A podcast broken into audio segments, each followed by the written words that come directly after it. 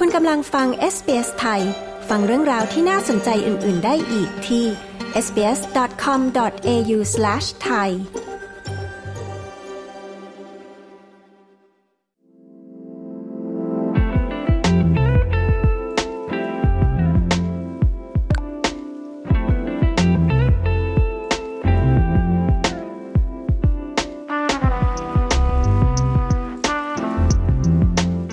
การตรวจสอบประวัตินะคะ และการยืนยันตัวตน เป็นมาตรการบางส่วนที่พิจารณาเพื่อปรับปรุงเรื่องของความปลอดภัย ในการใช้แอปพลิเคชันหาคู่ในออสเตรเลียค่ะ ผู้ให้บริการแอปหาคู่นะคะ เข้าร่วมประชุมกับรัฐบาล และหน่วยงานที่เกี่ยวข้อง เพื่อหารือเรื่องอัตราความรุนแรงทางเพศ ที่สูงขึ้น คุณเคทแลนเดอร์สและคุณรีเบคก้าคาเมียสักผู้สื่อข่าวของ SBS มีรายละเอียดเรื่องนี้ค่ะ ดิฉันชลดากรมยินดี SBS ไทยเรียบเรียงและนำเสนอค่ะ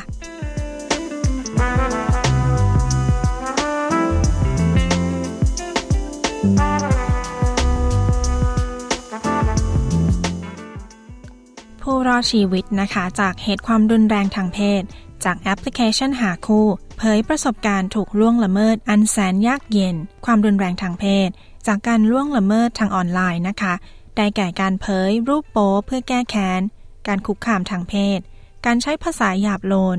การข่มขู่ และพฤติกรรมควบคุม คุณซาร่าวิลเลียมส์ ผู้รอดชีวิต กล่าวว่าแอปพลิเคชันหาคู่จะลบบทสนทนากับคู่สนทนา โดยอัตโนมัติ หากอีกฝ่ายตัดสินใจที่จะบล็อกคุณ I hung out with this person and unfortunately was sexually assaulted um, when I first met them. Um, but I guess what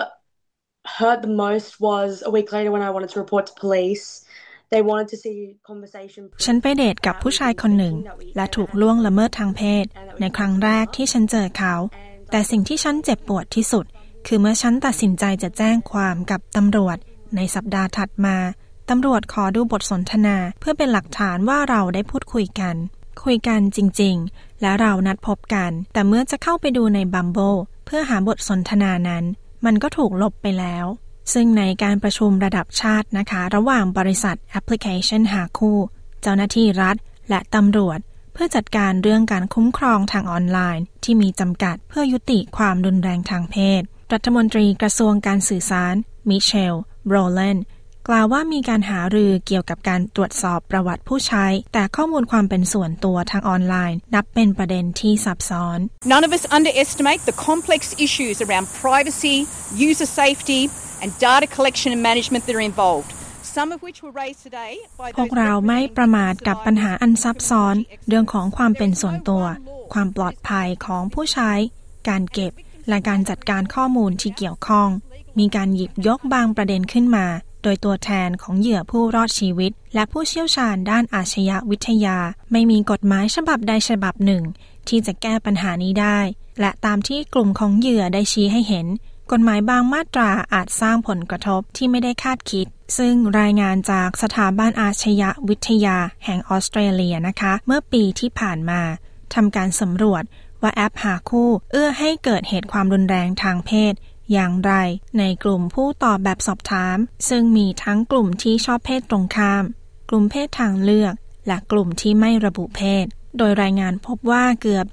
75%ของผู้ตอบแบบสอบถามนะคะ เคยตกเป็นเหยื่อของความรุนแรงทางเพศ รูปแบบใดรูปแบบหนึ่ง ในช่วง 5 ปีที่ผ่านมา ทางด้านรัฐมนตรีกระทรวงบริการสังคมอแมนดาริชเวิร์ธกล่าวว่าความรับผิดชอบเรื่องการพิสูจน์หลักฐาน ไม่ควรตกอยู่ที่เหยื่อผู้รอดชีวิต แต่เพียงผู้เดียว There does need to be a proactive response where it is perpetrators and those uh, perpetrating the abuse that are held to account and are actually that it is ควรมีการรับมือเชิงรุกกับผู้กระทำความผิด และผู้ที่ล่วงละเมิดให้รับผิดชอบ และให้มีการพิจารณา และลงโทษพฤติกรรมเหล่านั้น ไม่ใช่ให้เป็นปัญหาของเหยื่อผู้รอดชีวิต Tinder แอปหาคู่ยักษ์ใหญ่เปิดตัว feature ความปลอดภัยตัวใหม่ ในสัปดาห์ที่ผ่านมาค่ะ รวมถึงแนวทางเรื่องความปลอดภัยที่ผู้ใช้ต้องยอมรับ ก่อนที่จะสามารถสมัครใช้บริการได้ feature ตัวใหม่นี้ยังอนุญาตให้สามารถบล็อกผู้ใช้ที่ไม่เหมาะสมได้ด้วย แต่กรรมธิการด้านความปลอดภัยทางออนไลน์ คุณจูลี่ อินแมนแกรนต์กล่าวว่าแอปหาคู่ควรมีความรับผิดชอบ ในการจัดการพฤติกรรมไม่พึงประสงค์ให้มากกว่านี้ We can hold their feet to the fire. I am currently considering um, in mandatory industry codes, which will also capture the dating sites at the moment. And if their actions เราควร don't meet กดดันพวกเขาบ้าง ฉันกำลังพิจารณามาตรฐานที่ควรบังคับใช้ ซึ่งจะรวมไปถึงเว็บไซต์หาคู่ด้วยในตอนนี้ และหากมาตรการของพวกเขา ไม่เป็นไปตามมาตรฐานที่เหมาะสมกับชุมชน ฉันสามารถใช้มาตรการได้ ทางด้านคุณซาร่านะคะ เหยื่อผู้รอดชีวิต กล่าวว่ามันเป็นเรื่องง่ายเกินไป ที่ผู้กระทำผิดจะไม่ได้รับโทษ Um, I think it's absolutely like terrible that a perpetrator can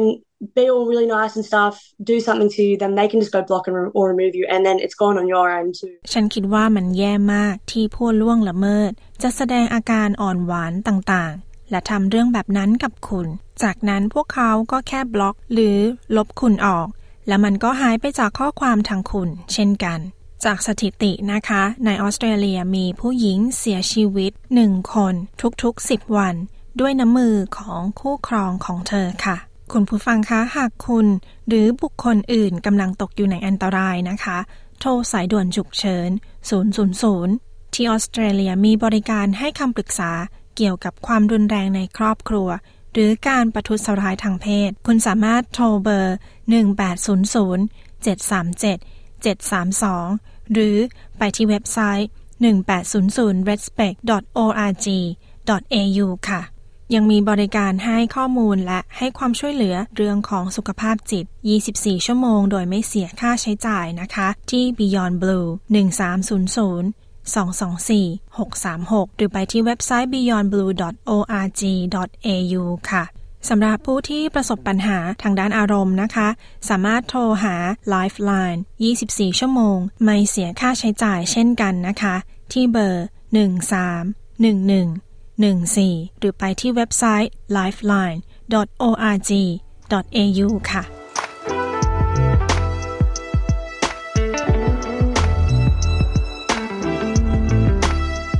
ที่จบไปนั้นนะคะคือการประชุมเรื่องของความปลอดภัยในการใช้แอปหาคู่ของรัฐบาลออสเตรเลียค่ะ โดยคุณแคทเลนเดอร์สและคุณเรเบคก้าคาสเมียสดิฉันชลดากรมยินดี SBS ไทยเรียบเรียงและนำเสนอค่ะ